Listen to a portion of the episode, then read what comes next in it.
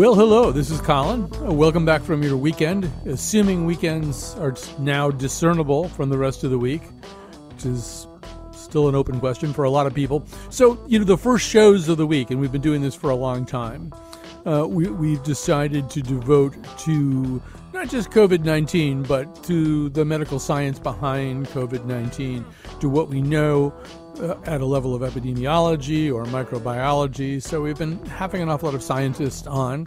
I should also tell you that we're not going to do a live show next Monday, so you may have to personally contact a microbiologist, a virologist, or an epidemiologist. We can provide phone numbers. But today we're going to do that. And then in the second half of the show, we've been talking about getting this guy for a while. Lawrence Wright, who's a Pulitzer Prize winning nonfiction writer, wrote a novel called The End of October which posits a pandemic, which posits actually a more ferocious pandemic than the one we are currently experiencing, uh, and then watches it unfold across the world, a world that is plagued by other problems as well, just as we are right now. So uh, that's to come. But right now, we are very fortunate to have Michael Mina, an assistant professor of epidemiology and faculty member at the Center for Communicable Disease Dynamics at Harvard's T.H. Chan School of Public Health. And he is the author of Real Epidemiologists Don't Shake Hands. Actually, he's not the author of that book. I just made that up. But it would be a really good name for uh, a title for a book. And I actually stole it from a New York Times article. All right, Michael Mina, welcome to our show. Thanks very much. Happy to be here. So um, let's sort of begin with what we can look at uh, in terms of uh, of the success uh, of stay-at-home policies, social distancing, shutdowns. We have new studies coming out all the time, which, which essentially try to estimate what was accomplished by doing this. Um, uh, there's a study published today in Nature that uh, says that across six countries, something on the order of 62 million uh, confirmed cases uh, were prevented or delayed. Um, I mean, I think it is fair to say, based on that and other studies, that that what we have done so far, although not perfect, has been surprisingly successful, or at least maybe unsurprisingly successful. I'll, I'll let you decide. Yeah, I, I would say that um, I would fall into the unsurprisingly successful camp. Uh, we anticipated that if we could social distance, uh, that this would uh, lead to reduced transmission of the virus. Um, the piece that was surprising was just how well people chose to social distance and how seriously they took it across the country in many, many areas, and frankly, across the world. Um, so I think that uh, once we saw that that was happening, and this was sort of late March, uh, we we a lot of places went into social distancing. It became uh, readily apparent that we were going to see gains in terms of reduced transmission.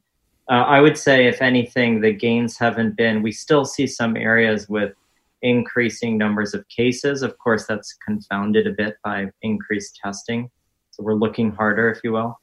Uh, but we uh, unfortunately still see that the US, unlike some other places, has sort of gotten into this plateau uh, of, of cases that, that are not seeming to abate. Now, the good thing is we did turn the curve over, and so we're, we're kind of flatlining now in terms of the numbers of new cases per day. But I think a lot of us would have also liked to see the, the numbers uh, continue to, to drop a little bit more quickly than they have been. Yeah, and one number that is not testing dependent is deaths. And deaths have also plateaued. It's around a thousand a day, which is not a number I think anybody would want to live with. Uh, you know, we're going to wind up closer to 200,000 deaths by Labor Day if we just stay at that thousand death or, or sort of fluctuating between 800 and 1200, whatever. Um, and, and, even all of the plateaus, aren't they a little bit deceptive? It looks like a plateau. On the other hand, what's really happening is it's going down in certain areas that have uh, maybe weathered the initial assault and instituted a lot of social distancing measures, and up in the areas that are kind of fooling around with relaxing restrictions. So it's not a real plateau, is it? No, that's exactly correct. Uh, this is a very heterogeneous virus. We found that even within, I'm, I'm here in Boston, and we find that even within Boston, we have some areas during the peak of it that were hit very hard, and some areas that, that skated away um, with very few cases. And, uh, and now we're seeing the same thing at the national level, where we have some places where this virus continues to increase and is even coming back, maybe with more cases. Uh, and then other areas that are continuing to take social distancing seriously.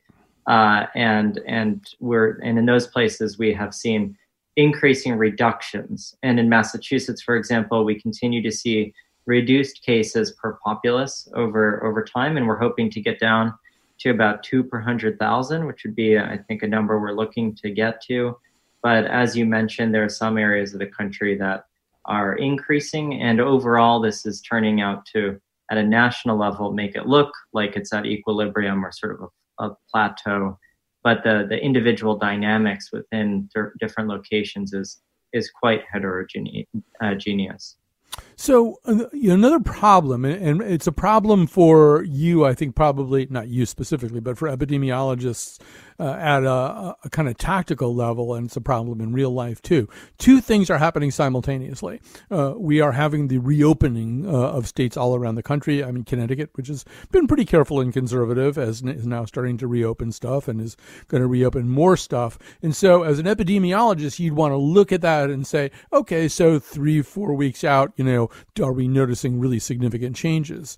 Uh, but layered on top of that now are widespread national protests in which people are, brought together in less well controlled situations in larger crowds. Some of those people get arrested and put in cells where they're really uh, packed together. So, I mean, this is kind of a coldly statistical question about a vitally important thing, but are you at all confident that you'll be able to figure out which caused which problem? In other words, you know, what will you'll be able to separate the, the spikes that might have been caused by protest proximity from the spikes caused by reopening? It's a very good question. I, I, think that the way that we need to approach this question, because it is, as you say, it's extraordinarily important uh, to understand what the causes of any increased cases are. It, we should really uh, approach all of this, uh, also, not to sound too cold about the numbers, but in a very scientific way. We have some areas that are opening up, and some areas that have protests, and some areas that are doing both or none. And we can use the diversity of these types of, uh, of the, the differences that we're seeing across the country and across different states and towns within those states to, um, to our advantage from an epidemiological perspective to understand more about what drives this virus forward. And uh, and so I think that we can tease the, this apart and try to understand uh, whether what role, if any, the protests are going to have in terms of increased transmission, what role, if any, increased uh, uh, uh increased workforces and getting the labor force back to work is having with with increased transmission of the virus. And we'll be able to use epidemiological tools and mathematical models to better um, pull those apart and understand, uh, potentially use this as an opportunity to understand what drives transmission more than other things. And that can be useful for us in the future to understand how best to control this, in particular when the fall hits, when we expect uh, in September and October to see pretty large increases in transmission again as a result of the of fall coming upon us. One tool you could use, and we talked about this a week or two ago, two weeks ago, I think, with Greg Gonsalves, uh, is um, this kind of new understanding that wastewater uh, contains an awful lot of clues and, and actually has a predictive power. Wastewater seems to be kind of like five to seven days ahead sewage is really what I'm talking about. Five to seven days ahead of the, the kind of hard statistics you'll get later uh, on on diagnosed cases. Uh, and now I think 400 different wastewater treatment facilities have joined a program run by something called Biobot Analytics uh, to to look at that. So. I mean, as you do try to uh, to tease out what co- what was caused by what, you do have this kind of interesting tool that's it's not just community specific. I suppose it's going to be treatment plant specific. That's that's correct. It will be these biobots are uh, they're they're essentially little robots that you can lower down into sewers. You can put at sewage plants, treatment facilities, all these different places, Uh, you could even put them outside of, you know, in the in the central piping, uh, leaving a particular company. If a company wanted to have a biobot installed to understand if there's anyone transmitting virus within their community or their business, uh, and so these, I think that what you're seeing here is the beginning of uh, of a new approach to public health, one that can use new technologies that's not focused on our traditional approaches, which is usually wait until a certain number of people get into the hospital before you declare an outbreak happening. Here we can really use some new sensors, such as looking for viral particles in the sewage, because this virus lives in our GI system, in our gut. Uh, when we when we go to the bathroom, essentially we release viruses, and those can be detected by these biobots in the in the sewage. Uh, and so it's a good thing that they're robots and not humans being lowered down into into these sewers. Uh, but there's also other techniques as well. We could start looking. We could really monitor uh, the blood supply of blood donors to look at how many people are developing new antibodies at any given time, and use that as a sensor to understand where transmission is occurring. So what we're seeing as a result of the massive disruptions and, and mortality that's been associated with this virus, we're seeing real technological innovation. And the biobot, I think, is a terrific example of, of how crises can accelerate technologies that just recently seemed a little bit goofy and now uh, have really gained steam to, to, to show just how important these types of tools can be. So, when you study a disease, obviously, when you study it in real time, you're trying to provide the public with public health information in real time. What is this disease? How does it spread? How transmissible is it? How dangerous is it? How many people are dying from it? But, you know, the numbers are probably a little bit more blunt than you would like to have long term about this disease, especially given the fact that this disease functions in ways that are very idiosyncratic, even in, within the world uh, of viruses is. And what we tend to see, what we tend to wind up knowing are, um, you know, PCR positive diagnostic tests. Uh, we know uh, new detected cases through that. We know, know new hospitalizations because that's relatively easy to document. We know deaths because there's something you know fairly inarguable about death.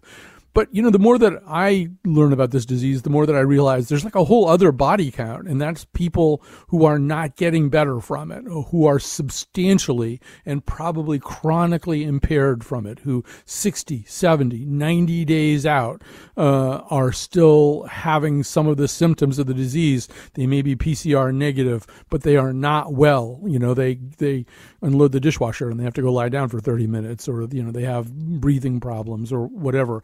And my sense is that that's going to take you longer to get a count on, longer to be able to report in any reliable way. But maybe you could comment. That's that's correct. Um, we have to monitor some individuals long term, and there are certainly uh, individuals. They're not a majority. In fact, the majority of people are asymptomatic and mm-hmm. not not having much disease, if any at all. But then there's this whole pool of people who are getting very severely ill. And this virus, one of the things we know about it is just how devastating it can be to the lungs for people who get very severe lung infections. It can it does a lot of damage. It destroys the lung tissue and when you rebuild that lung tissue, it can sometimes scar as a result of inflammation and healing, just like we get scars on our arms and legs if we get cut. And uh, and that can result in long-term consequences to this vi- from this virus in terms of breathing problems uh, and other physiological issues. And I think at this point, it's really a, a waiting game uh, to understand more and more about how long some of the consequences are lasting in certain people and, and will they recover back to baseline. I think our expectation is many people, even who are still feeling symptomatic after uh, a month or two, which again is a small number, but it's an important number. Uh, we hope that they will that they'll ultimately recover back to baseline in time. Uh, but some people really get hit very very hard, especially people who are more vulnerable or for other reasons are immunosuppressed, people who have cancer, for example. Uh, and so it can be a, de- a devastating uh, disease for these people. And I think it's an important area of research that runs the risk of being uh, underfunded just because this, the numbers of individuals are not great.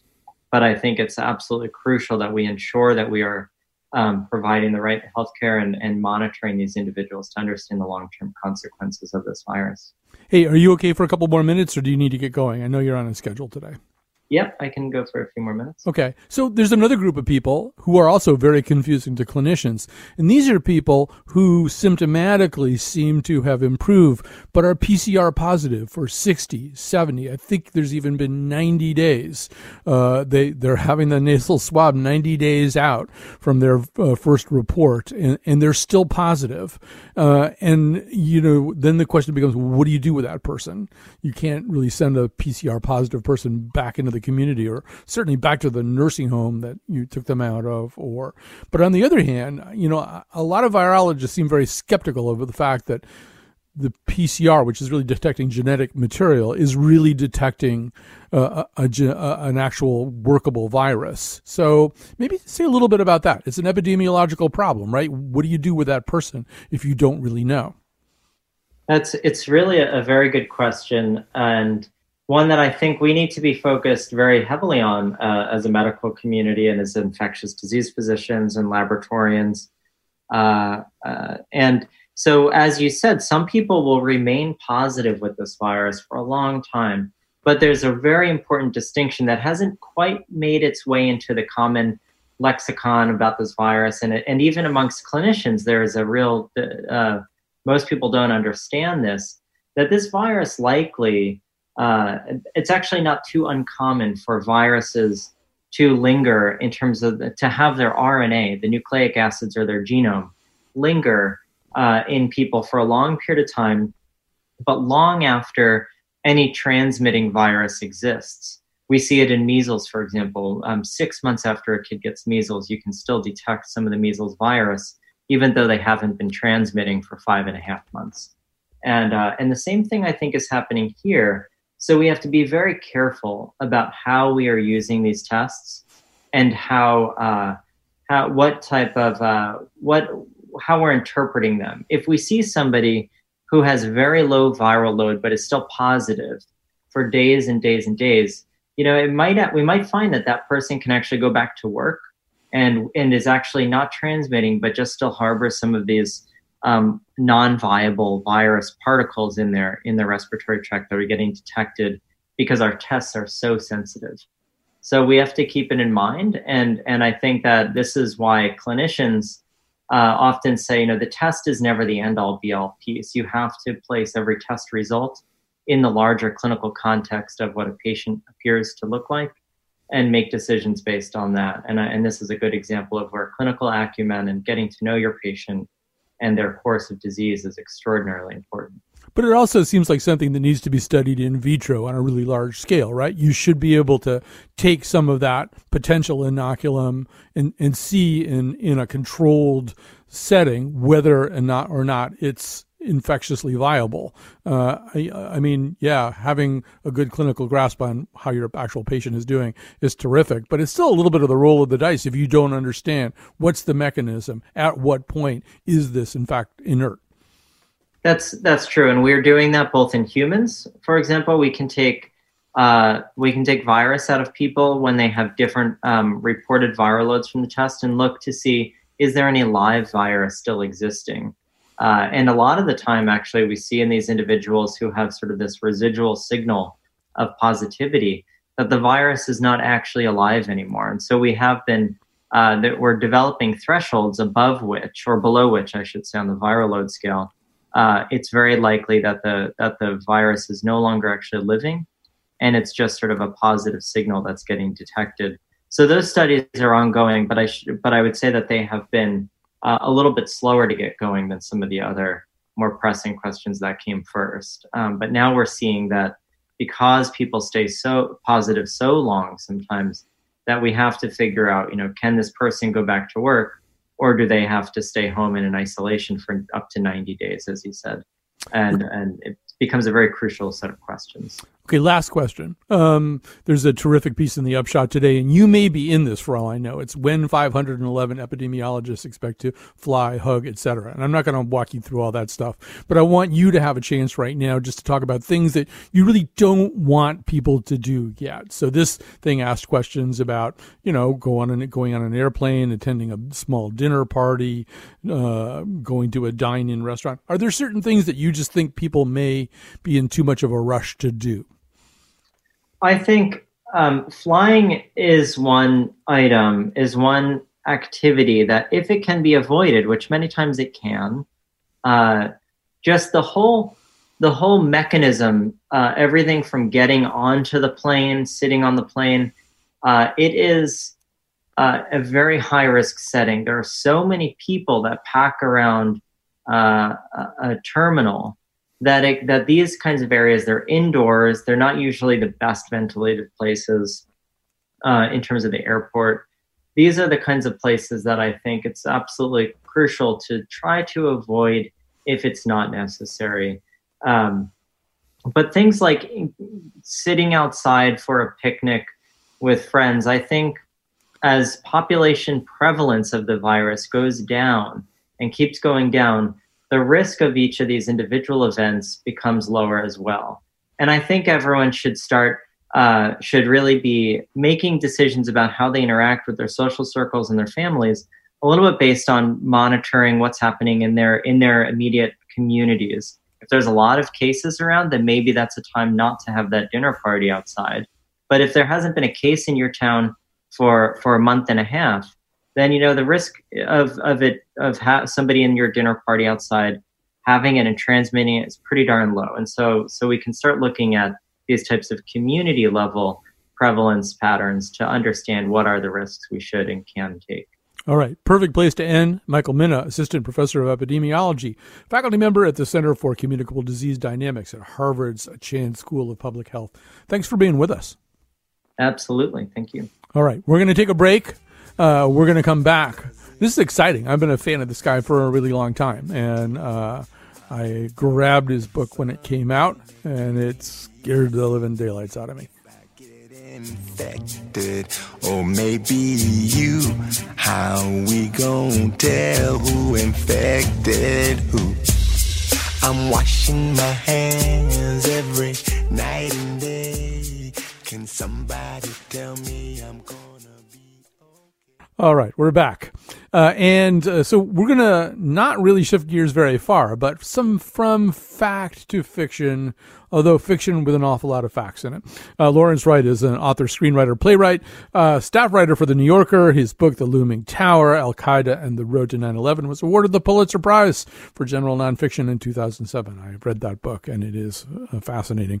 Uh, I've also read, or technically listened to as an audiobook, his most recent book, The End of October, which is in fact a novel about a pandemic a worse pandemic than we are so far having. But all the same, uh, this book was released just in lockstep, really, with the outbreak uh, of COVID 19. So we're going to talk to him about this. He's probably getting a little tired of some of these questions. But Lawrence Wright, welcome to our show. Well, thanks for having me. so I get I get a lot of ideas for projects I'm going to do when the director Ridley Scott will just call me up and say, you know, what about this? What about that? uh, and you know, I'll say, you know, I just don't think that's really worth my going into. Uh, but this is actually really how you got started on this, right? That's a pretty classy way to begin. Ridley Scott suggested this idea to you. Yeah, yeah, he had read Cormac McCarthy's novel The Road, which is this post-apocalyptic novel of a father and son wandering through the ruins of civilization and Ridley's question was, well, what happened? Because, you know, Cormac doesn't explain it. And uh, Ridley's an action director, so he wanted to know, you know, how would this happen? And that was the original genius of the idea. Uh, I wrote the script, he never made it. Uh, I set it aside, and but I never set the idea. Uh, you know, I was always intrigued by the idea what could cause civilization to crumble?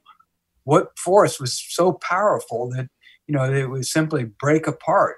And I thought maybe maybe a pandemic. uh, something on the order of the 1918 flu, would we be any better prepared than our ancestors were? Right. And so uh, we need to talk uh, quite a bit about uh, all that. So the, the, the medical crisis well, first of all, let me just back up and say to listeners right now, do not at this time in your life read The Road by Cormac McCarthy. All right. You can read The End of October and you can maybe read Station 11 by Emily St. John Mandel. Do not read The Road. I will tell you when it's safe to read The Road, but it's not a good time to do that right now.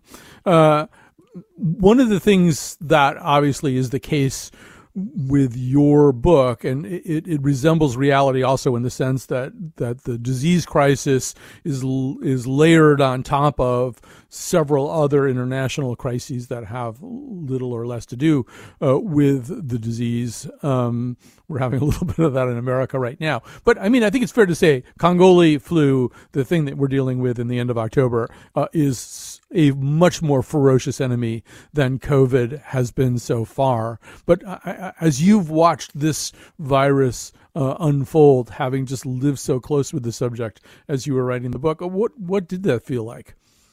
Well, it's totally bizarre. Um, you know, I I interviewed a lot of experts and so on. They all expected that there would be another pandemic, and so I, I am sure that the novel reflects a lot of the anxiety that I ran into in in talking to these people. But uh, so it was in some ways I I wanted it to be a thriller, but I also saw it as a kind of warning cry, and uh, and you know, but then to have it coincide directly with the publication of the novel is is eerie and unsettling. Well, I would imagine. I, I will say that my uh, I think I grabbed the book off of uh, Audible maybe the first day it was available. Even so, at that point, I'd been seriously geeking out about microbiology and virology and epidemiology in a way that I never had before. Not at your level, mind you, but I'd really been spending a lot of time with yeah. it. So, as you're one of the things that you try to do in this book is to have your protagonist Henry, through his own thought process and his conversation with other professionals, kind of educate the reader uh, about a whole bunch of things that prior to February or March of 2020, the average reader wouldn't have thought about it at all. In a way, I found Henry talking about stuff that I just listened to on This Week in Virology or something. You know, I mean, it was, it's kind of interesting that way that your your some of your readers are probably a little bit more up to speed on this than you might have expected. I had no idea that you had been drawn into that field. But isn't it interesting?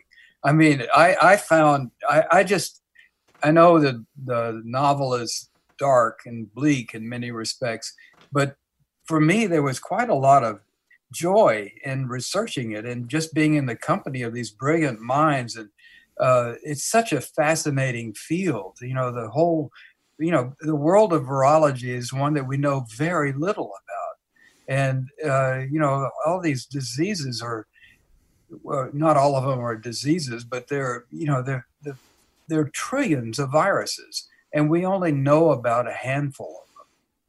Oh yeah, I, I found it actually very comforting, and, and in a way that's clear to me that you know you, you were very inspired by the real life people that you studied to write this book. And I, I, had the same experience when I first started listening to this week in virology. Just suddenly realizing that you know there's a researcher named Susan Weiss who's been studying coronaviruses for like 40 years. You uh-huh. know, just because I only heard about them two weeks ago doesn't mean there isn't this incredible cohort uh, of people uh, from the from the microbiological level up to the public health level trying to get us ready for all this. Although knowing that and watching this unfold, and, and admiring those people as you do. I mean, your your hero in, this book is is one of these people who spent his whole life going into hot zones, dealing with really scary situations. It must have been a little depressing to watch the U.S. response, which you know at the at the federal level has been pretty incompetent, bordering on non-existent. Well, it's it's tragic. Uh, it's very upsetting. Uh, you know, we the U.S. has about four percent of the world's population and, and a quarter of all the deaths. It's just unnerving to think about how badly we bungled it. And you know, I, I, as a reporter, I have done stories which have taken me to the Center for Disease Control in the past. Such a great agency once upon a time. Uh, and it's it stumbled so badly uh, at, in this particular uh, outbreak and at the cost of many lives. You know, the fact that they were unable to uh, get the test out, uh, you know, they contaminated their first effort. Uh, this is something that uh, you know was one of the, the jewels of American government. It was looked upon as the gold standard by health agencies all over the world, and uh, I I don't know when or how they're going to reclaim their primacy, but it's very depressing to watch. And then, of course, the administration had been given a briefing book about what to do in the case of a pandemic. Uh, there are tabletop exercises all the time at places like Johns Hopkins that lay out the scenarios. Uh, I use them. I mean, you know, they were very useful to me so there were people working for the government that knew what to do and what was going to happen. And to see everybody just improvising, uh, you know, the, the federal government absconding any kind of you know responsibility and leaving it to the governors and in many cases the governors leaving it to the mayors and everybody's just you know fumbling in the dark and and that's why our fatality rate is so high yeah, I would say let me let me offer this characterization, and then you you tell me what you think of it. I, I would say in some ways, your uh, your novel maybe underestimates the capacity of the average American to understand with not a great messaging system coming from the federal government and would understand what needs to be done, uh, what social distancing amounts to, what self isolation uh, amounts to, and to do it at least in a lot of states and communities rather successfully. It kind of uh, you kind of maybe guessed a little bit low on that and guessed a little bit high on on how good uh, the CDC uh, would be. Uh, although things go downhill so fast in your book that the CDC barely gets more than a couple of bites of the apple before we're, we're you know we're over that line anyway. But it, it people kind of did a little bit better than you might have guessed.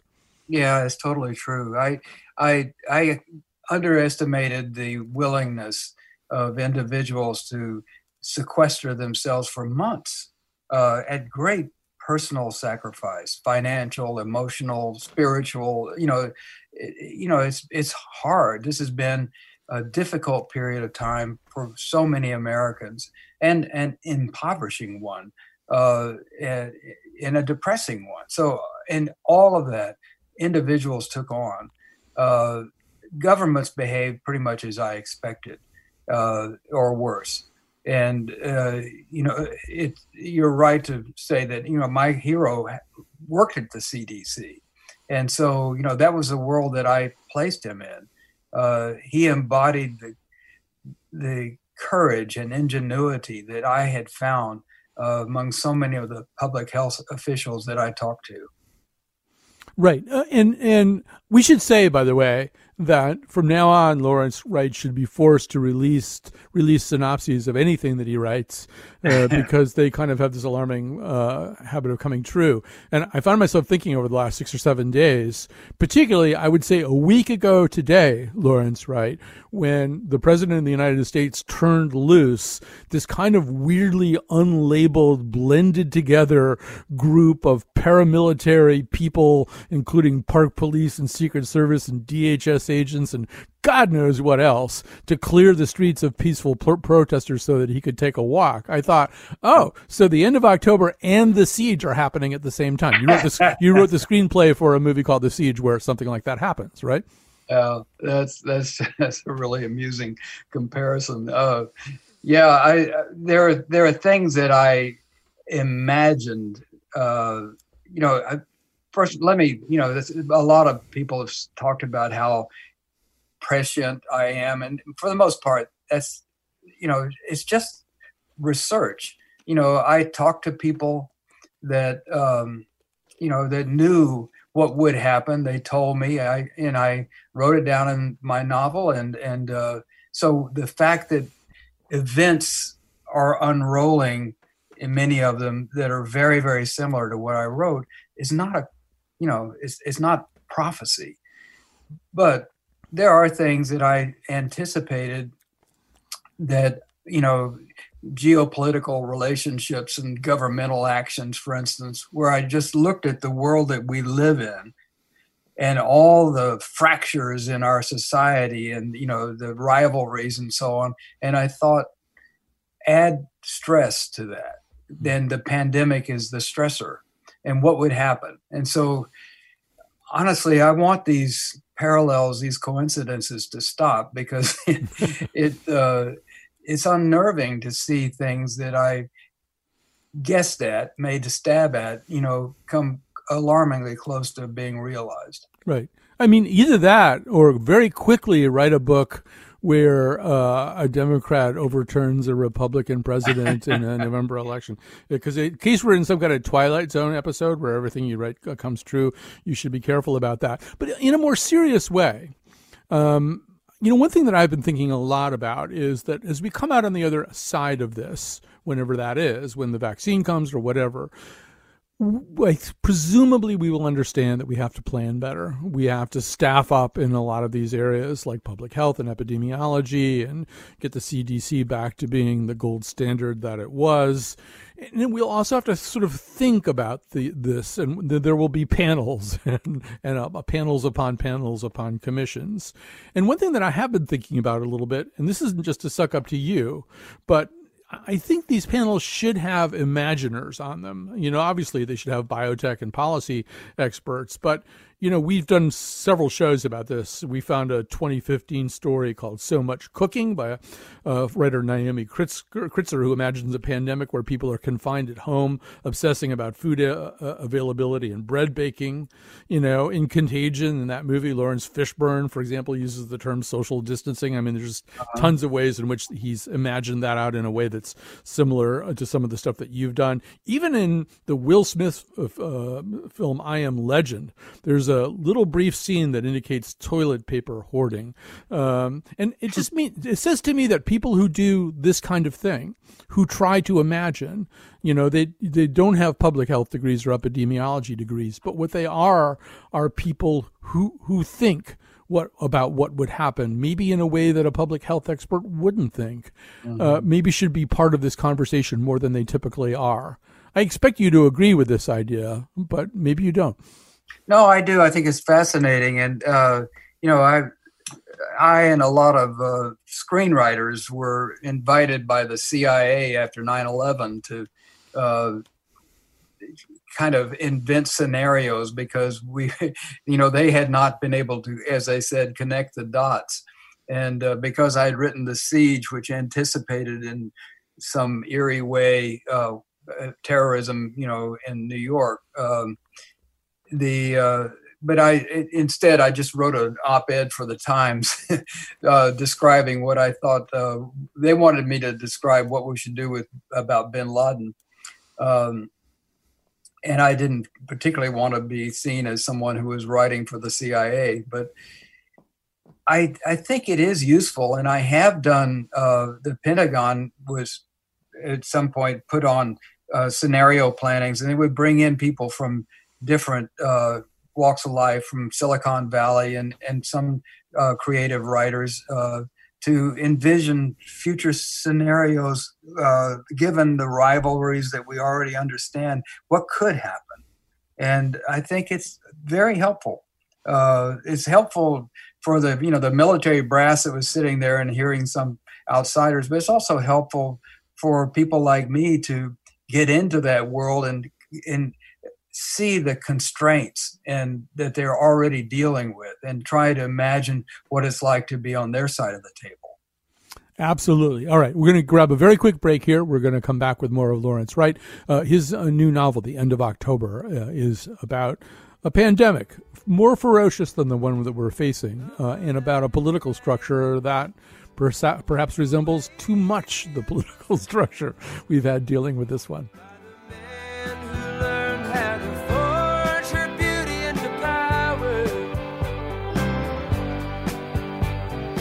struggle to protect herself only to be confused by the magnitude of fury in the final.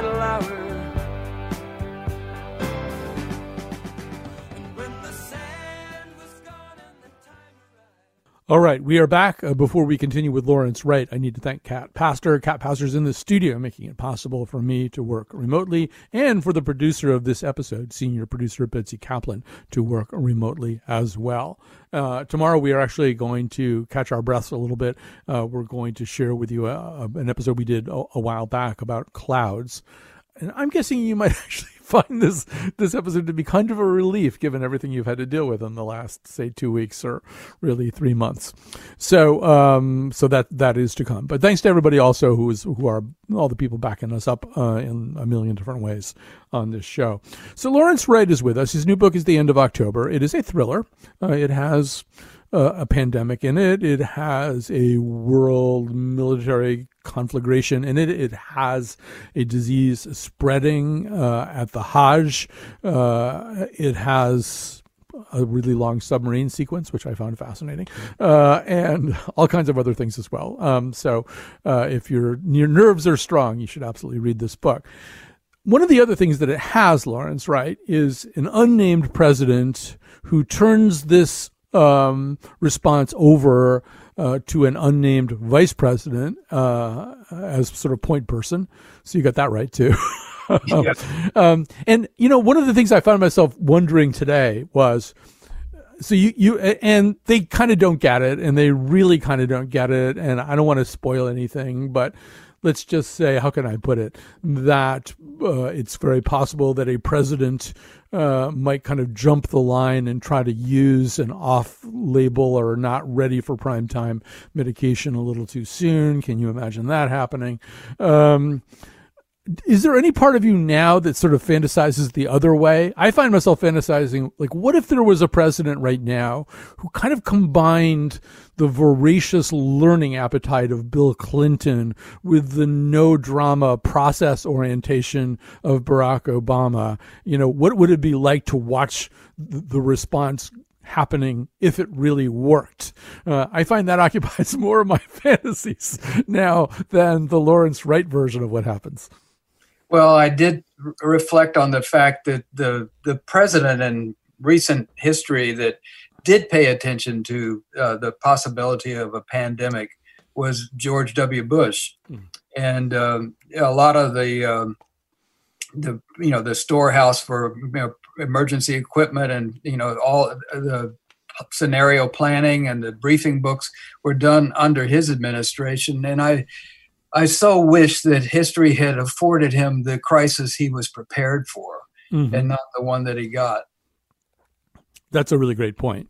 So I, am also wondering for you now, um, so much of this is stuff that you've gamed out in your head and you've had to live with. And as we, as I keep saying, it goes considerably worse than we assume it's going to go here. But what's your life like these days? I mean, I don't know. Are, are you really uh, are you wiping down your groceries? are yeah. you? Yeah, I mean, it's like how how sort of worried and careful are you right now in your own life? Yeah, beyond growing my hair, uh, well, I I pretty much you know uh, sheltered in place for a long time. It's very monotonous, um, and I'm eager to bring it to an end. But I, you know, I'm in the demographic where is you know we're the target of this disease, and uh, my wife is immune compromised, and so I have to be careful. Um, but uh, you know, it's the things that you know I keep score on myself to some extent about what I got right and what I got wrong, and one of the things that I've been impressed with the the things that really break society apart you know we are still able to get food now, it wouldn't be, you know, if there were a higher rate of infection uh, and more mortality, then that food chain might be, have been broken. Uh, you know, the ATMs. You know, if the if you take those two things away, I think society really does begin to crater. And you know, this we're really lucky in the fact that we have been able to keep people fed and and uh, and these improv, you know, the the way in which we now have Zoom meetings and so on. There, there's a, a whole community that is uh, more intimately involved with each other than they could otherwise be. Uh, and I think the uh, you know Venmo and all these improv, uh, these new things for new to me uh, have allowed the economy to go along. And I, I think you know, in many ways, people have reacted very creatively to the confinements that they're having to endure. You know, um, one thing I've been thinking a lot about lately, and mostly in terms of detective fiction, is how much detective fiction is based on competence, right? There's always a competent person. That's the reason you're paying attention in the first yeah. place. I mean, Sherlock Holmes being the ultimate example of this, but even I started rewatching The Wire for obvious reasons, but it's predicated on the idea that there's a few people within the Baltimore Police Department who get it, who figured it out, who are more competent than other people. And that's very true with your novel, too. Henry Parsons uh, and a couple of other characters get it and they're not always being listened to. And I, I, but in and in real life that's kind of happening right? I mean you know there's the whole reopening thing is kind of brought up and uh, you're you're not, it's right there in the title for god's sakes. Uh, yeah. and, and it, it does seem as though not that there's a one-to-one mapping of henry your character onto anthony fauci or redfield or anybody else but it's a little weird the way we're not listening to those highly competent people. I know, and it's you know at our peril. Uh, you know they they understand how contagion works. They understand the dangers.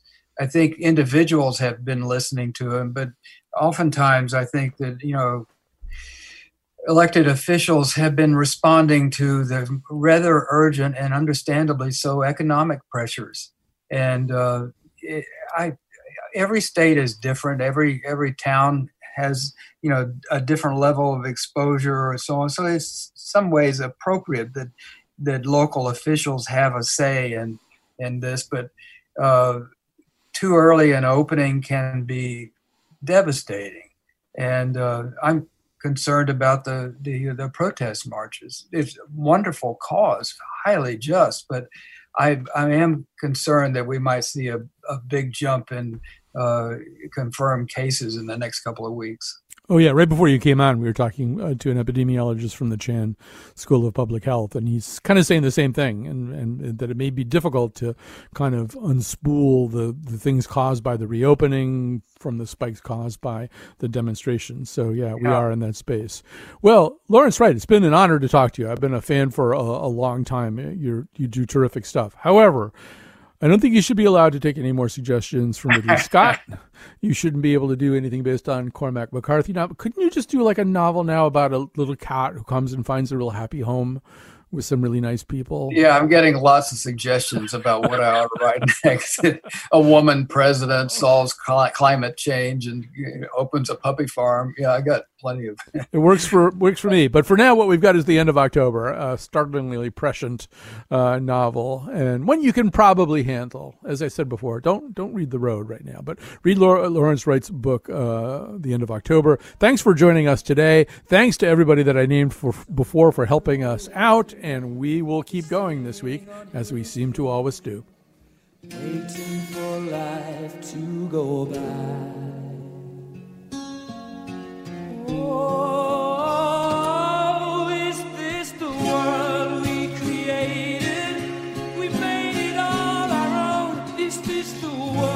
devastated? Right to the bone, if there's a God.